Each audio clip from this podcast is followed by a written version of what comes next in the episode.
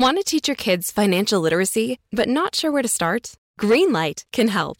With Greenlight, parents can keep an eye on kids' spending and saving, while kids and teens use a card of their own to build money confidence. As a parent, you can send instant money transfers, set up chores, automate allowance, and more. It's a convenient way to run your household, customized to your family's needs, and the easy way to raise financially smart kids. Get started with Greenlight today and get your first month free at greenlight.com/odyssey. Ready to start talking to your kids about financial literacy? Meet Greenlight, the debit card and money app that teaches kids and teens how to earn, save, spend wisely, and invest with your guardrails in place. Parents can send instant money transfers, automate allowance, and more. Plus, keep an eye on spending with real time notifications. Join more than 6 million families building healthy financial habits together on Greenlight. Get your first month free at greenlight.com slash odyssey. That's greenlight.com slash odyssey. A word of warning this podcast explores graphic and disturbing stories and includes some strong language. It therefore may not be suitable for our young listeners or other folks who may find it disturbing. Hello and welcome to True Crime Daily, the podcast covering high profile and under the radar cases from around the country every week. I'm your host, Anna Garcia, and our guest this week is Amanda Lamb, who is a crime reporter an author of crime books and of children's books. I hope those two never intersect. right, right, for sure. Well, Thanks for having me. Oh my gosh, we're so happy to have you. Tell us a little bit about um, where you cover crime. And I know that you're sure. a reporter and, and you cover your area, you know, doggedly. Well, I've been a reporter here at WRAL in Raleigh, North Carolina for, gosh, 26 years now. And most of that time, I have covered crime, but I really started focusing on that about 17 years ago. So I cover everything from the crime all the way through the investigation, all the way through the trial. So, not unlike you, Anna, I've had that opportunity to kind of see the criminal justice system from the very beginning and taking it all the way through to the to the resolution. So I've had the opportunity to connect with so many people in the criminal justice system over the years, whether it's victims' families, defendants' families, lawyers, judges, obviously investigators. And you know, it just kind of as you know becomes a lifestyle and you get the opportunity to kind of see these cases all the way through and I've had the opportunity to do that for many many years. I also write true crime books and I'm working on a couple of true crime podcasts now. That's fantastic. That's great. Well, we've got um, two cases for you this week. One is personal to me, kind of like you. This is a case that I covered. Um, and there's been a massive development in the case. It was an unsolved disappearance, if you will, but a presumed homicide. So, so for me, it's, it's a tough one. These are the two cases that we're going to look at this week. The body of a professional poker player was found burned in a Michigan parking lot, and now a suspect has been arrested, and there are new details on what happened to her. But first, the nephew of a man who went missing three years ago has been arrested by homicide detectives. 24 year old Daniel Sierzan was arrested on July 31st on suspicion of murdering his uncle, William Sierzan. This is a major break in this unsolved California case. In fact, we still do not have a body. When Will Sierzan disappeared, we have yet to find anything of him.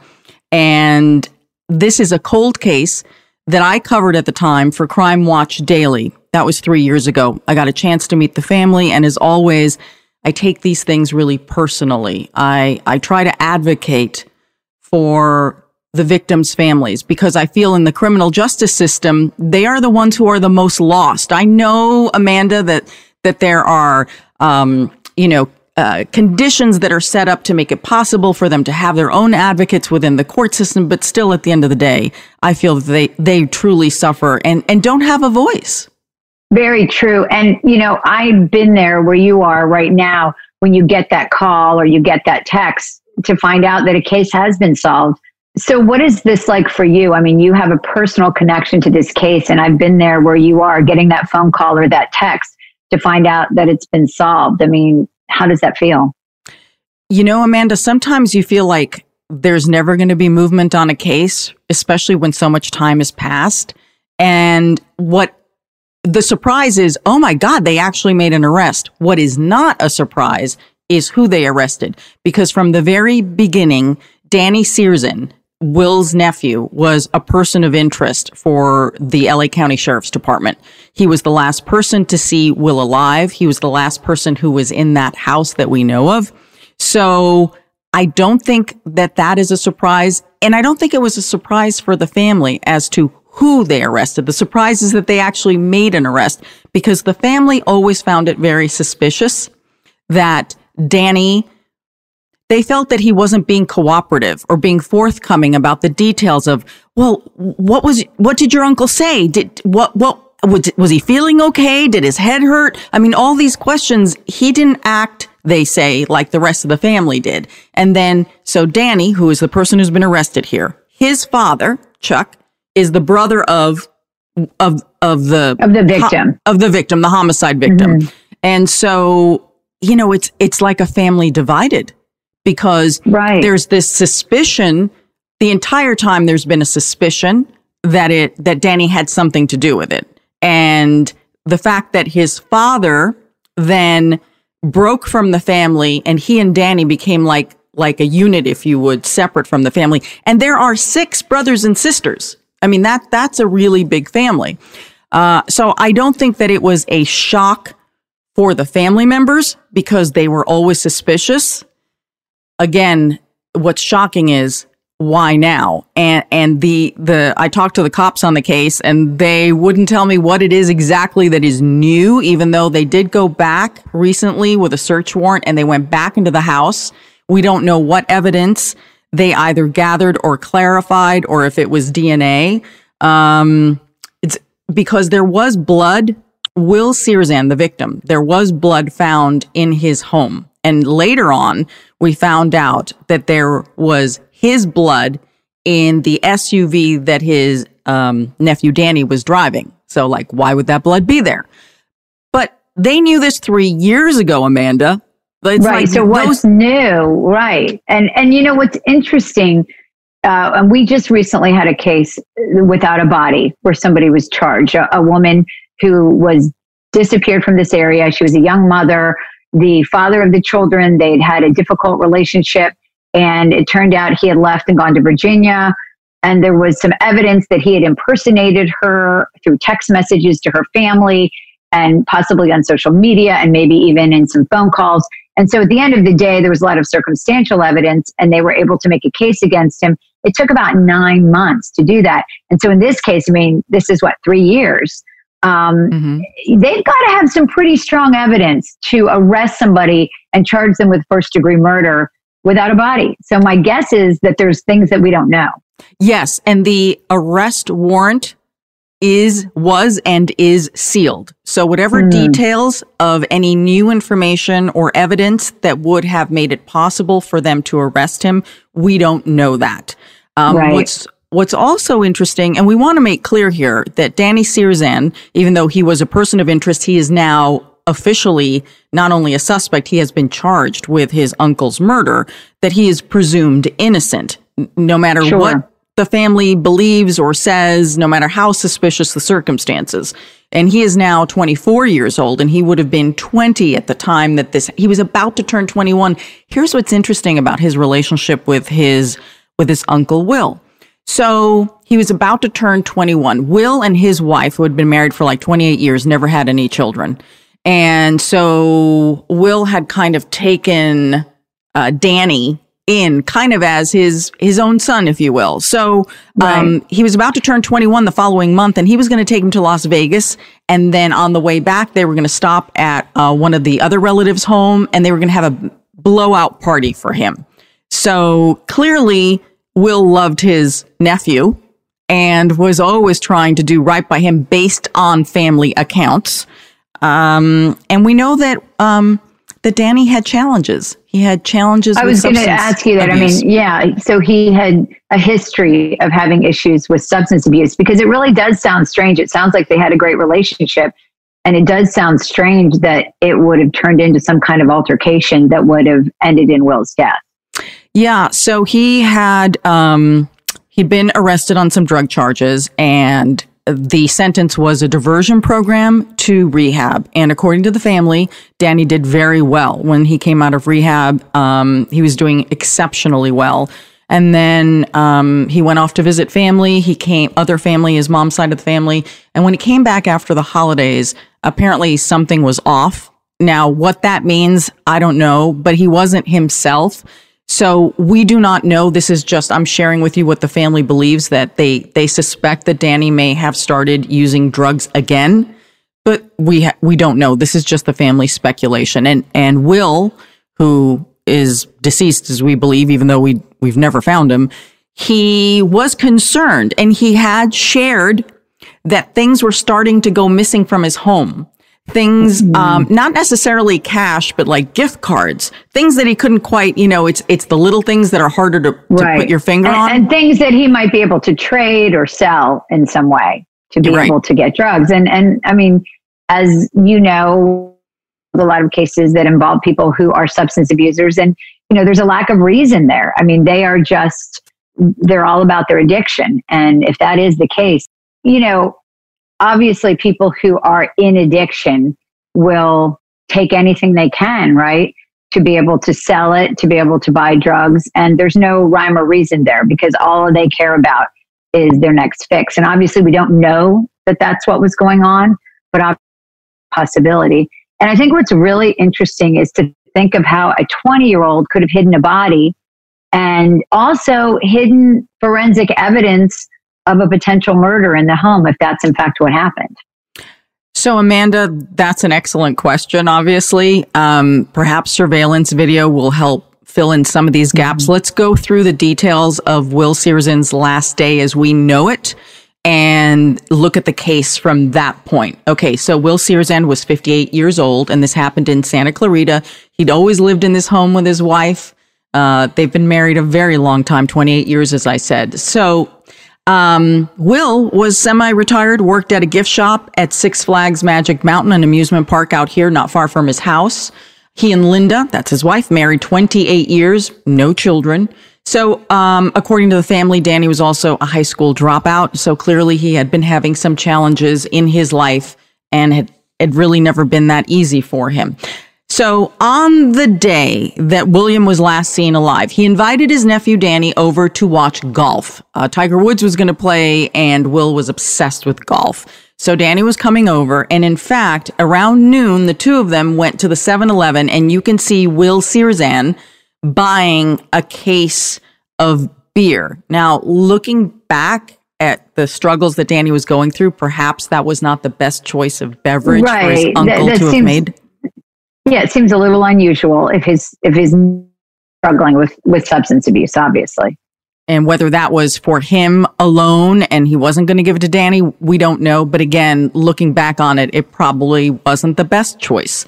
Um, neighbors' security cameras pick up the two of them returning to the house. This is very important. So we we know that Will returned to the house, but we never saw Will leave the house.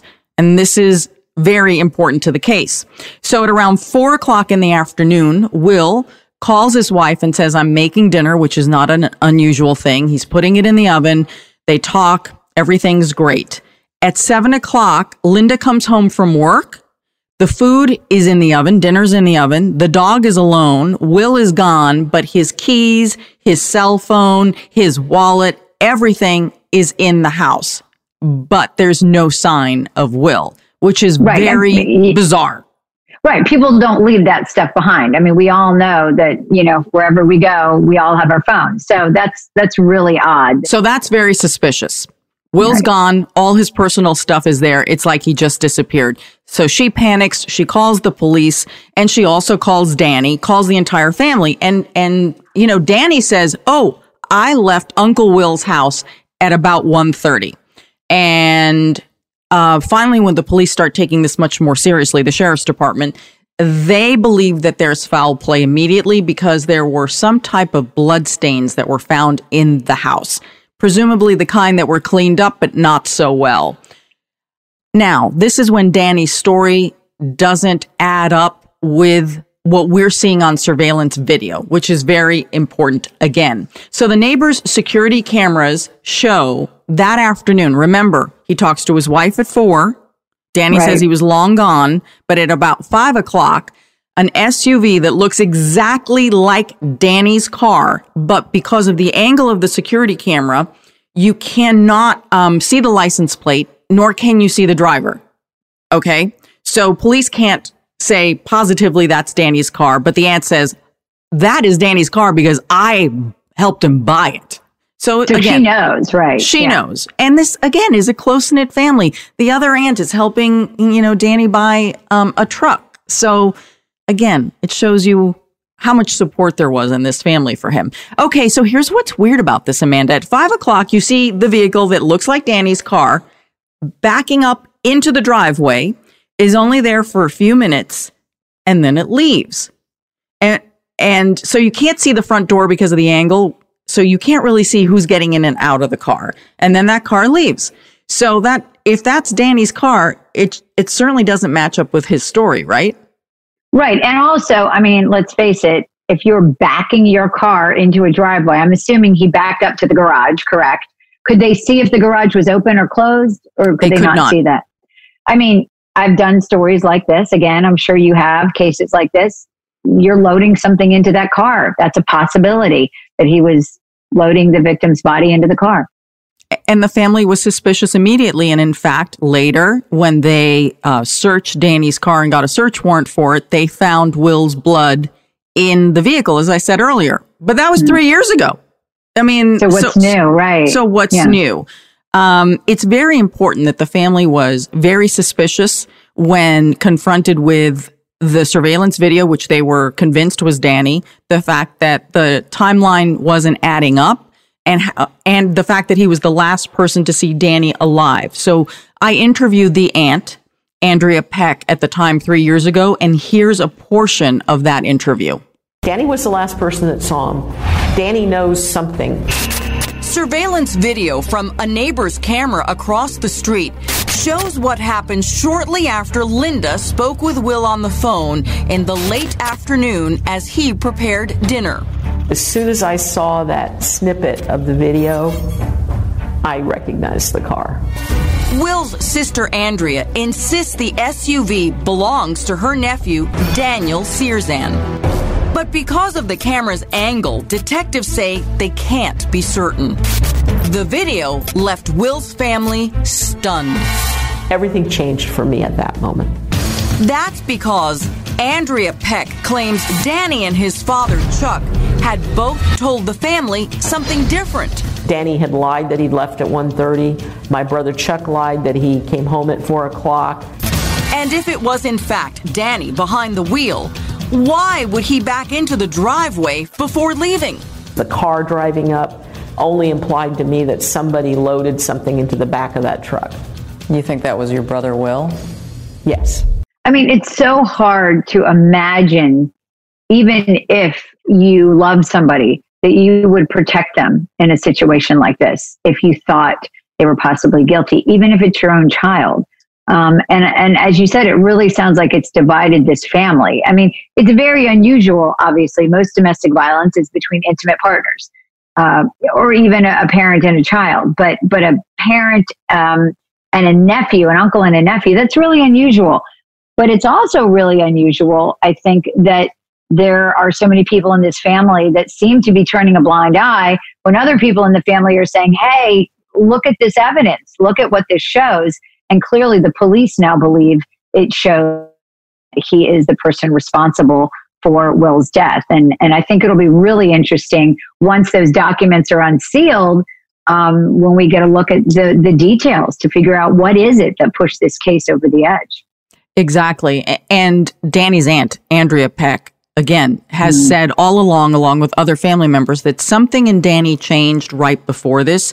The family members had noticed a change in his behavior or personality. That, of course, is not enough to incriminate someone for murder, mm. but it, it, it's it gives you the totality of the picture. So um, now, since then, Chuck, who is Danny's dad, and Danny have been completely estranged from the family. And uh, the only contact has been that they, the two who are kind of, you know, suspected here, if you will, by the family, uh, would just text a happy birthday here or there, but they they didn't they stopped going to family gatherings. It's they've completely been isolated. Also, each has obtained an attorney, and the aunt said to me that whenever anyone in the family would question either one of them, they'd all they would both say, "We have an attorney, and we've been told not to talk about this." Now, don't you think that's a little weird within a family when someone is missing? Right. I mean, that's an easy answer. I think that's what a lot of people do in criminal investigations is they put it on the attorney versus saying, hey, you know, this is ridiculous. This isn't true. Um, I always believe that if you honestly didn't do something, you would be shouting it from the hill. Um, I don't care what anybody says about what lawyers tell you. I think at the end of the day, if you are not guilty of the crime that you are accused of, especially a violent crime, especially murdering somebody, I think that you would tell anybody who's willing to listen that, hey, that is not um, that's not true. I didn't do it. So they stopped talking to the family and they weren't getting any answers. And I wanted to try and get some answers from both Danny and Chuck. Now, remember, at the time that I um, was staking them out, this was three years ago, Danny was a person of interest. And his, the only reason I wanted to talk to his dad is because the family thought the dad might know someone know know something excuse me. So mm-hmm. um, i tried to track them down. I staked out their home for several days and here is a clip of that interaction. Hey daniel. Crime watch daily caught up with both men at their home. Daniel i want to talk to you. What happened with your uncle will? But he was in no mood to talk quickly tearing out of the driveway. Well that was daniel and like father like son Chuck, could we talk to you, please, about your brother, Will? Chuck, your sister says that she thinks you know more. With both Danny and his dad going silent, the family can only speculate about what may have happened that January afternoon. Andrea Peck claims her nephew has led a troubled life since dropping out of high school. I think, unfortunately, Danny got involved with some gang activity. He got involved with some kind of drugs. I think that they might have gotten into an argument. It either was something to do with uh, drugs that Danny was dealing with.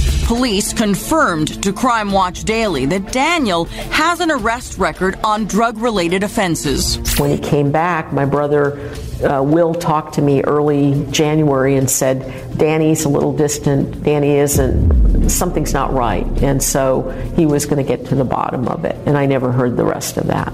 And then your brother disappeared. Then my brother disappeared. Amanda, I, I really want to talk about this, the, the, the chasing of people, because, um, yeah. You know, I, I, I, I called the True Crime Daily folks last week when the arrest happened, and um, I said, please, let's get the original investigation back up again. And I was reading the comments, and, and people were um, complaining about my, my chasing uh, these two. And I really want to say something about this. I really want to address this because it's, it's very personal to me. You know, when I take on a case, I always prob I always promise the family that I will do my best to get you answers. I, I can't promise you I'm going to solve this, make it better, but I do promise I will do everything I can to get you answers. And part of that means if there's an identified person of interest or a suspect in a case, that I'm going to go after them for questions. And everyone says, Oh, well, why do you bother? Because they're never going to stop and talk to you. Well, most of the time they don't. Absolutely but sometimes they do. And you don't right. know, you don't know what that particular person is going to do when you show up to ask them some very reasonable questions. Okay, in this case, because of the location, the way it was set up, the, the fact that I could only go so close, sadly, by the time they got in their car is when I was able to run up to both of them. Um, obviously, they didn't stop and had nothing to say, but sometimes people do, and they totally surprise me. Sometimes people invite me into their house, and I am right. astonished at that.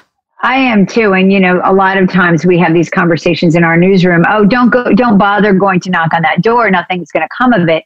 And, you know, sometimes, like you said, people invite you in, you sit down, they don't always go on camera but sometimes they give you valuable information about the case.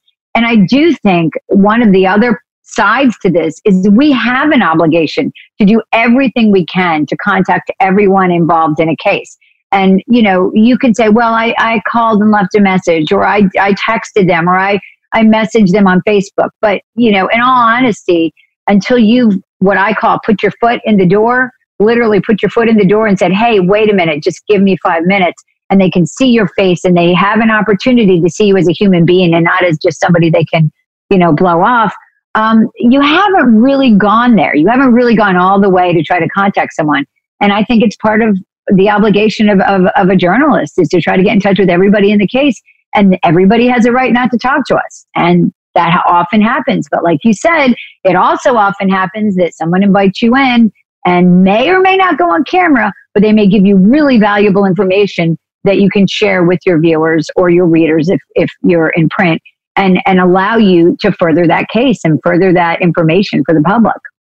When I uh, spoke with Andrea, the aunt, yesterday, and I told her we were going to do a podcast on this um, and update the case, I said to her, I'm just curious was there any fallout after I chased Danny and I chased um, Chuck? And again, Chuck has never been a person of interest. That's just the dad. And she said, you know, we didn't hear from them, she said, but the family was so grateful because what you did was you reminded them that the pressure is still on, that this case is not solved and people want answers. So from the family's perspective, for them, it was helpful. Now, I also believe, as I always say with some of these cases, especially with the cold cases, when I go in there and I upset the apple cart, as I say, banging on doors, knocking, leaving my business card, half the stuff you never even see on camera, really, the stuff that, you know, that goes into an investigation. I firmly believe that a lot of that stuff, especially if the person is hiding a secret and is involved, it just undoes them. Not always, mm-hmm. And then you can, like this happened in a case that I covered in Florida, 17 years, a cold case.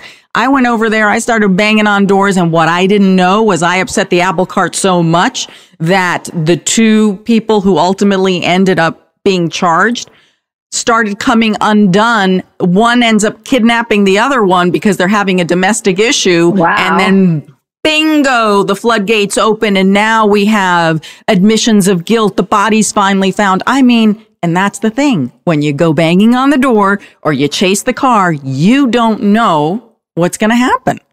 I mean, it's the same concept of, you know, somebody's arrested and the police maybe are walking them from the vehicle to the jail and reporters are running around and we're all saying, Did you do it? Did you do it? Well, I can tell you that every once in a while, you know, the suspect will answer you. Um, and so it's worth making that effort. I, I think the the the concern of well they're just going to lie. I don't think that should be our concern because our job is to let people say what they want to say, to put it out there, and then the public can decide well, is this person credible? Is this person telling the truth? So I think it, it would be like saying if you were a prosecutor in a case, well, oh my gosh, the defendant is taking the stand on his own behalf, but I'm not going to ask him any questions because he's going to lie. You want to ask questions because your goal is to, as you said, kind of unravel this. And if there are lies, if there is a lack of credibility, to, to put it out there and let, in a criminal case, let the jury decide, or in the case of what we're talking about here, let the viewers decide, you know, is this person credible? So now Danny has, um, well, he's been arrested. He's sitting in the Men's Central Jail, which is in downtown Los Angeles. Uh, he has a court date coming up on the 24th. Both his Aunt Andrea and Will's wife are going to go because on the 24th, he's going to enter his plea officially. And I just said, my God, that's got to be so painful. You're going to be in a mm-hmm. courtroom watching a child that you helped nurture to grow up who is who is charged with killing your brother. Right. And I don't know California law that well, so um, this is a question maybe you can answer. In North Carolina, if somebody is charged with first degree murder and they don't have a body, sometimes the family will say, "We want." The remains of our loved one it, that's so important to us that we're willing to support some kind of a plea deal. Is that something that you could see happening in this case?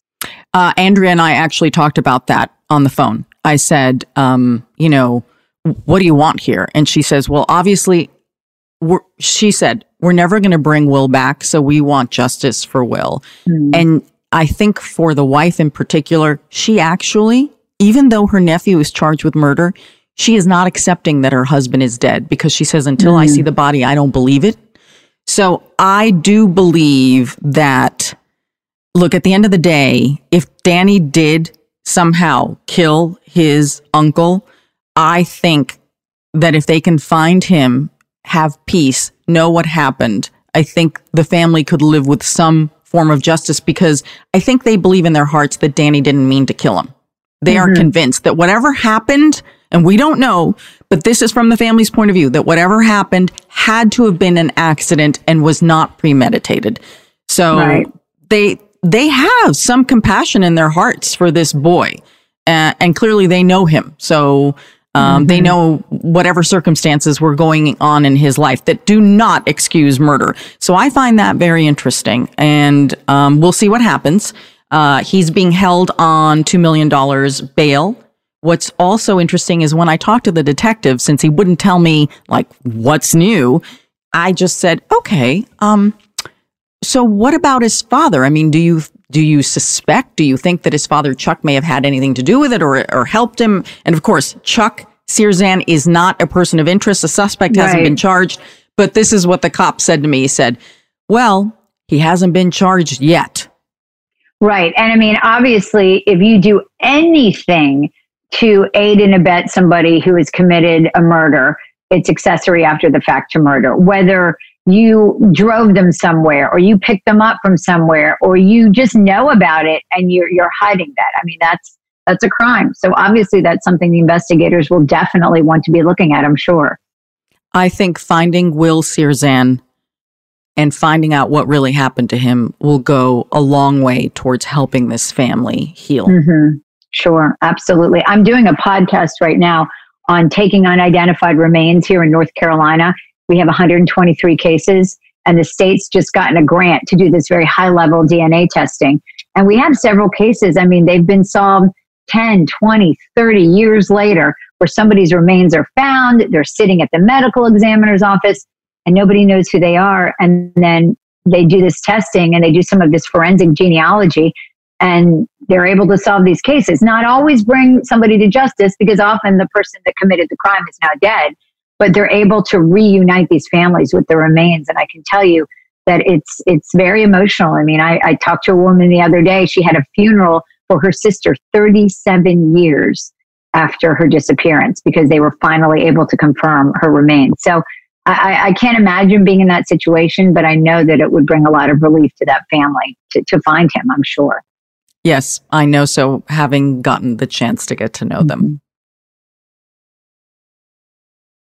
Our next case is equally perplexing. Why was a professional poker player killed?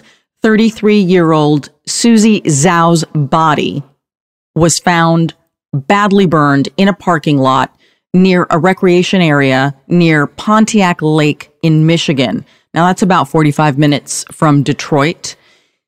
Susie, who was known in the poker world as Susie Q, had even played in the World Series of Poker. So in that world, she was well known. Her body was found on July 13th. She was so badly burned, Amanda, that it took investigators a week to even figure out who she was, mm. and hmm. they did it based on her fingerprints. That's how they gotcha. were able to identify her. She was sexually assaulted with a large object. Mm. Um, her hands had been tied. Uh, they think uh, she was somehow dragged and and then set on fire. Oh, it's it's just a horrific crime scene, and someone who was just going for a walk in the park actually discovered the body. And those are I wow. always wonder about those people. Like, how do they manage after seeing something so horrific? You know, I, I can't I can't imagine. And you're right. I mean, in almost every case, when a body is found, it's found by a regular person just walking their dog or something like that. So that is that is horrific. Now, at first, and what I read, it sounded like it could be a random crime, correct? But now we're yes. learning more. Yes, although it's still perplexing to me, right? Mm-hmm. So an arrest has been made. Like, well, in when she was initially found, they thought, oh, she's a famous poker player. So maybe the reason she was killed had something to do with that. I mean, that's a tough world, right? You know, people Right. get mad, you win, they don't win. It's not it it's a business, but it's not your typical business. So that was the initial thought is like, "Oh, this had to have had something to do with the lifestyle or or her business." It did not. It it's kind of random but not. You know, there, there's been an arrest in this case and the link between the two is what I don't get, Amanda. So they arrested a man who has been described as a transient, but he is also a registered sex offender with a long, you know, rap sheet. 60 year old Jeffrey Morris. They charged him with her murder. He's being held without bail due to the severity of the crime and his long criminal history that goes back to 1989. And I would say if his long criminal history is so horrendous, why was he out in the first place? I mean, and and right away when you hear the person who's arrested and you hear about her, you think, well, it had to be random because why would a 33 year old rising star in, in this particular world, this niche world, be involved with this 60 year old man who obviously has had a very difficult life and they wouldn't have anything in common. Um, but now we know more, I guess, because they've revealed some of the details, I guess, from a search warrant, correct? Yes. So um, here's what's weird. So Susie had moved from LA back to Michigan about a month ago. Uh, that's where her mom lives. And uh, some people said that she was having some struggles. We do know that COVID 19 shut down all sorts of uh, gambling. So mm-hmm. if she was making money as a poker player, that just was not going to happen during a pandemic. So you could read into that that financially things were not great. And so she moved back home, as a lot of people do. And apparently she liked to stay at this particular motel, the Sherwood Motel in Waterford Township, which is just a few miles from Susie's mother's home. Okay. Also, apparently staying at that hotel is the man accused of killing her. Now, this is where things get really confusing for me because according to published reports and the motel owner that Susie checked in on July 9th, she checked out on the 12th, we believe, and excuse me, on the 11th, but on the 12th, Morris checks into the same room. Okay. Hmm. Now that is not, if that started as coincidence, it did not end as coincidence. Right. It sounds very strange. And then there was also something in the search warrant, if I'm not mistaken, about a phone call between the two, that there was a documented phone call. So his Morris's cell phone number was in Susie's cell phone. So one would say, what in the world would hmm. these? You asked, what do they have in common? Now I would say, no, wait a minute. Having somebody's number, that's a lot more personal. That's not a random thing. You give someone your phone number, right? Okay. Right. So now we know something is going on. Um, and when he finally gets arrested, uh, now we know according to court records, he gave one version when he got arrested and the court records suggest something else. So he said, yes, she was in my motel room, but, um, she left and that she took all her stuff with her and that she left at midnight. But according to court records, her cell phone shows that her cell phone at least was in that motel room until 5 a.m. And then surveillance video from the area shows that Morris, Mr. Morris, left at about 5 a.m., went to the park where her body was found, and he was seen there and stayed there for about seven minutes.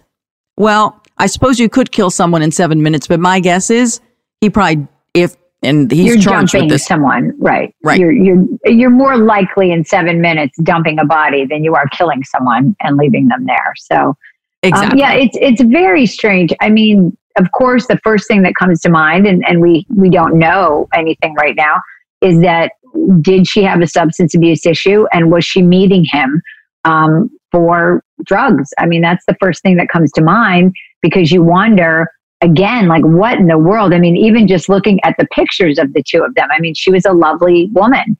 Um, And the a ages- young woman, yeah, Right. Uh, she was in her 30s. He was 60. I mean, yeah. look looking at their pictures you think there is no universe i- at all in which these two people would come together at a hotel room. Certainly not for a romantic encounter. It doesn't.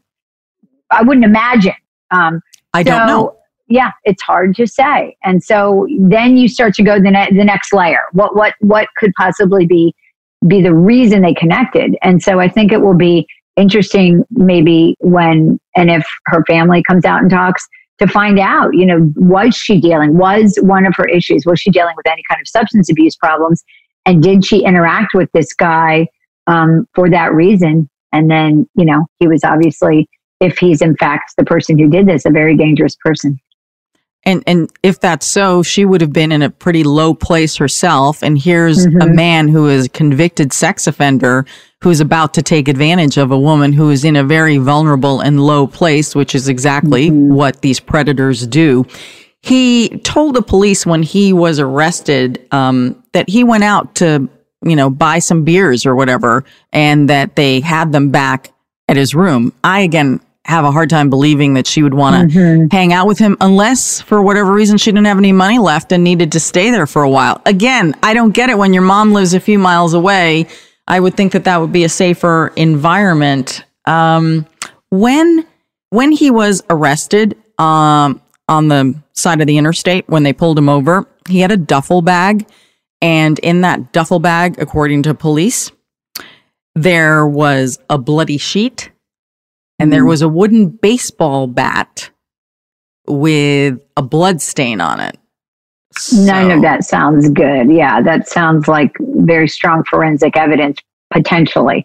Um, and you know, one of the things I think it's really important to note about sex offenders, I think that you know there are a lot of people who feel like it's unfair to have people on a sex offender registry. But if you talk to people who profile sex offenders, they will tell you that those people have probably offended many, many more times than they've ever been charged or convicted.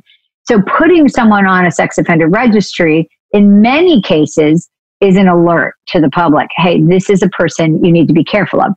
And chances are there would be no reason in this encounter, whatever this was, that she would have checked that. But I think it is something that as women um, as any anyone needs to know if you're dealing with somebody in a very intimate isolated situation you probably need to check your sex offender registry because you need to know who you're dealing with. If they tell you the truth about who they are right? If they even true. give you their true name. Yeah, I mean, you true. know i and i don't know in a situation like this. Um, this is also interesting when he was pulled over on Interstate 275, he was taken into custody, but he apparently had to be taken to the hospital because he was suffering from some kind of, they won't tell us what the ailment is. Mm-hmm. So we don't know what was wrong with him. So he's actually taken into custody, taken to the hotel, and he was actually arraigned in his hospital bed. So he didn't get away with that. And we don't know whether he's in the hospital or he's still, um, or whether he's been moved to a jail. It's, it's so, so very bizarre. Now, the, is, yeah. the motel owner says that he didn't see that he didn't see Susie, you know, with the suspected killer. Uh, we don't really know that much about her other than, I mean, she had a very active social media because, you know, she's kind of like, if you're in that world, in fact, if you Google, if you Google her, this case, and you do, don't generally find murder cases come up on all the poker websites, right? Right her case is of great interest to people in the world of poker. As we said, she was in the World Series of Poker. She made more than $200,000 playing poker, but that was also a long time ago. It right. is a lot of money. It's just not enough money to live on from, because it was what, 2012 was when she made that? I don't recall, I but it, it was, was yeah. several years ago since right. she had made that kind of money in poker. And and um, you know, it, it's interesting when you think about people who are famous in something like this, a very niche industry. Um, you know, they may not be rich. We we look at them and think, oh, they're on TV, they're on social media. You know, they may they may not be able to pay their bills. I mean, because that money doesn't necessarily stretch as far as they need it to, and no indication from anything I've read that he was involved at all in the gambling world. No, uh, I don't think so. Like, I mean, I guess you could say it's like, oh my God, if you find someone who is like a professional poker player and you love to play poker, if you could convince them to play a hand of poker with you, you would like be crazy happy. Right. But we have no indication that that's what was going on. that he, Yeah, I- he, yeah, no. A lot of questions here. A lot Yeah. of questions. I think it's it's going to be one of those cases that you know, as more is revealed about how they connected, I think is going to be the thing that people really want to know. Absolutely. Here's a little bit more insight into him.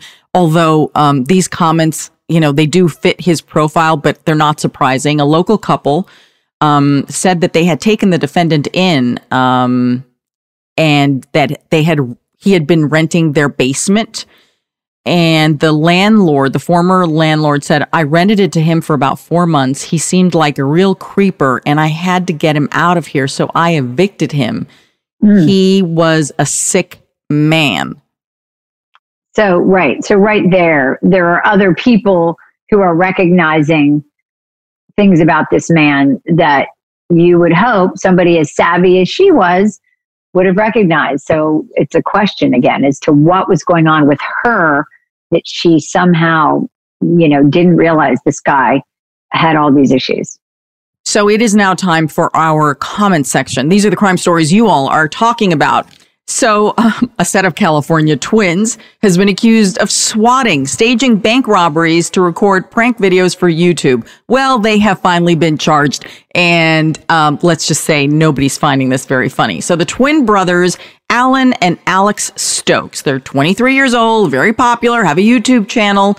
They're accused of staging these fake bank robberies in Irvine, which is in Orange County, and causing a poor innocent Uber driver to have been held at gunpoint because the police actually believed that the poor guy was involved with this and he had no idea what was going on. And if you've seen the video, it's so ridiculous because, you know, they're dressed in black, their heads are covered, they're um, overacting as they're running and, you know, bank robberies crazy. are a huge issue in California. Right. I mean, they're a issue. huge. They're a huge issue everywhere. And in my opinion, you know, if you do something that looks like a crime and you're running down the street and you've got a fake gun and you're dressed dressed the part, I mean, I don't know. Whatever happens, happens. I mean, you, you can't you can't um, do something that looks like a crime and then just say, "Oh, I'm sorry." It looked like a crime, but it wasn't really a crime because you know if you're law enforcement or you're a witness, you don't know what's happening.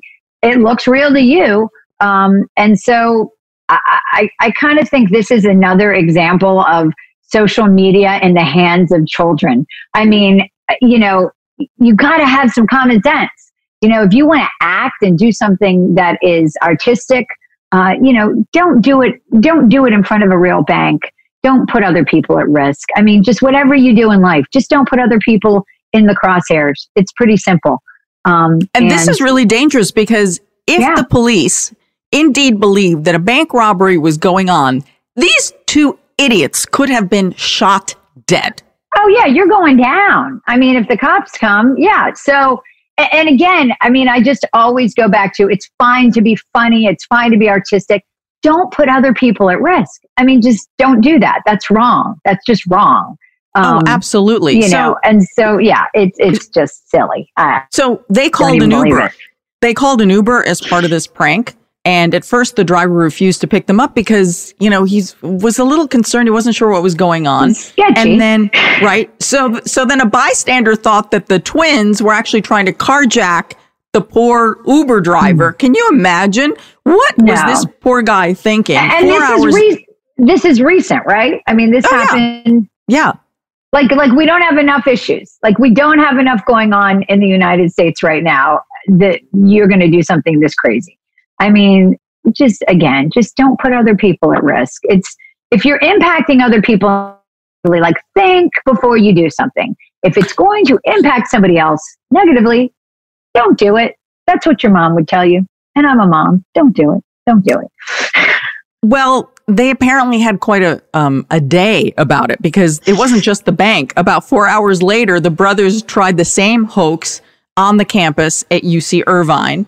So Oh. now, oh yeah, oh yeah. So it's not like they learned from anything in the morning and were scared. They probably thought, oh, this is a good one. Uh, the brothers face one felony count each, a false imprisonment. That would be for the Uber driver, I think. And then a misdemeanor count of falsely reporting an emergency, also known as swatting. Now, we had a huge problem with swatting in the LA area a few years ago, and a bunch of people thought it was really funny to pretend to be calling in um, all sorts of crimes. Uh, Hmm. One for the fun of it, and two for the diversion, so something else could be happening next door. Um, and Right. the the cops and prosecutors really started cracking down on it. So we haven't really had uh, a big swatting case in a while, and this one's this one's a big one. So the yeah, I've never is, heard of that term. That's that's new to me. welcome to Los Angeles, Yeah. the nutty life that we live. Yeah. well, and it's like it's just like again. I mean, I'm sorry, we don't have enough going on in the world right now that you need to divert uh, resources to something silly like this when you know there's real stuff happening and people need help. So I don't Well, know. I think- just I think you are in agreement with many of the people who commented. Tan G writes, the thing some will do for likes, I will never understand. Honestly, I mean, it is giving them some more fame, but at what cost? Uh, Kathy M writes, I never like pranks. They are not funny. I'm kind of like with you. I don't like hurting people. And Randall M writes, I hope they go to jail. Anybody else would. Got to agree with you. Yeah, yeah. I mean, again, it could have really ended badly, and Mm-hmm. so it's a good thing that it didn't. Um, but it, it could have, and and you just don't ever want to put other people in harm's way just for the sake of a joke. It's just it's not a good idea. Now, for some reason, sticking with both YouTube and California, we're having quite an event of it here in the state of California. YouTuber Jake Paul's California mansion has been searched by the FBI. I don't, it's like Home Alone. no, no. Uh, the FBI served a search warrant at the Southern California mansion of controversial influencer, right? These Jake Paul. The affidavit in support of the search warrant has been sealed by a judge, and I am therefore prohibited from commenting as to the nature of the investigation. No arrests are planned. That is what the FBI said. So that's kind of weird, isn't it? It sounds So like no- he's had some controversy, though, right? I mean, he's Yeah. not without controversy. Right. But like, okay, so they serve a search warrant and no arrests are planned. Now, that doesn't mean that that, that that's true. Or, And we don't know why the search warrant. So uh, yeah, it's, it's like everybody went crazy in LA. I don't, I don't know what's going I, on. you know, and it, I really had to learn. I have a college age daughter and a high school senior, and they've really schooled me on why these people are famous for nothing. I've never heard it. I didn't know about it until a couple of years ago, and they started to share that with me. And I guess he got famous on Vine. Um, and then, of course, that's defunct now. So obviously, that's you know, YouTube is the thing. But it, it's really interesting to me how how these people get this incredible following, and yet they're in no way a mentor. I mean, they're they're not doing something amazing that that that people should be saying, "Wow, this person's a role model." But unfortunately, if you're famous for anything these days, people look to you as a role model. So you kind I of will have disagree to think with- about. Honestly, Amanda, I have to disagree with you there about the Okay. role model thing. I really do. I think that that's how we used to think about people who were celebrities. That they that they had to, with celebrity and fame, came some responsibility about being Right. a role model. But I think um, the changes within social media and the fact that people now become famous um, or influencers, depending on what they do, for other reasons. I do not believe that we can tack on the responsibility of role model. I just think, I just don't think it applies. Oh no, I I agree with you that we shouldn't look to them that way. I guess they just have such a reach. I mean, they, They have, have huge reach. influence. and with young people um, who are looking at this stuff and they think somebody's amazing, um, you know, eh, eh, what they're doing, whether it's, you know, criminal or not, whatever they're doing, if they're sharing it on social media, I mean, young people are watching it and looking at it and thinking, oh, well, that's cool. Well, maybe I should do that. So, you know, I do think uh, there's some of that happening. I, again, I agree we shouldn't ascribe it to somebody um, any more than we should say, you know, an actor or a musician, unless they are involved in some kind of a social issue. We shouldn't say that, that they need to, you know, stand up and, and be a role model. But it is interesting. I mean, who knows? Who knows what they were searching for? And and for them to say there's no not going to be an arrest, it, it's kind of confusing. Right. And of course, I would say, who cares? Uh, but but Okay, nonetheless, I was, was gonna say that, but you know, That's again, just me. I'm, show- like, I'm really- showing my, I'm showing my age. Yeah, I it's don't like I really don't. yeah. I really don't care. You commit a crime, then I'll be interested because that's what I do for a living. So I these are just some. I've never heard of him until I read the until I printed the article. So never heard of him. I- we're not I'm in sure his demographic. Yeah. Yes. Exactly. Okay. So exactly. Steffi L writes, prob probably prob is what she writes. Uh, prob set it up himself to film for YouTube, and you know what? Yeah, I would believe that that he probably called Mm-hmm. Yeah. himself in for something or another. Um, and I also think he's been having some massive parties that have been really upsetting the neighbors. I mean, there's all that Right. going on. Or, no or- masks. There's some of that's one of the things I read. Yeah. And it's also possible that maybe one of the neighbors, who knows, who knows. Anyway, a Gala S writes, he's such a punk. Bingo, Gala. and on that note, we shall end this podcast. Amanda, thank you so much for coming on this week. We really enjoyed it. Where can people follow you on social media or, you know, just find out more about you? Gotcha. So they can follow me on Twitter at a lamb. So L A M B, just like Mary had a little lamb. Uh, they can follow me on Instagram at WRAL Amanda Lamb. And also they can follow me on Facebook. I have a fan page, WRAL Amanda Lamb as well. And if they look me up, my books are all on my website. They're all on Amazon as well. And it's alambauthor.com. Excellent. And you can always find me at Anna with one N, Anna G News on all social media platforms. And as always, you can find our content on Spotify, iTunes, Stitcher, and Google Play, of course, on YouTube. And you can get updates by subscribing to our newsletter at truecrimedaily.com. Until next week, this is True Crime Daily, the podcast. I'm your host, Anna Garcia. And as we always say, don't do crime.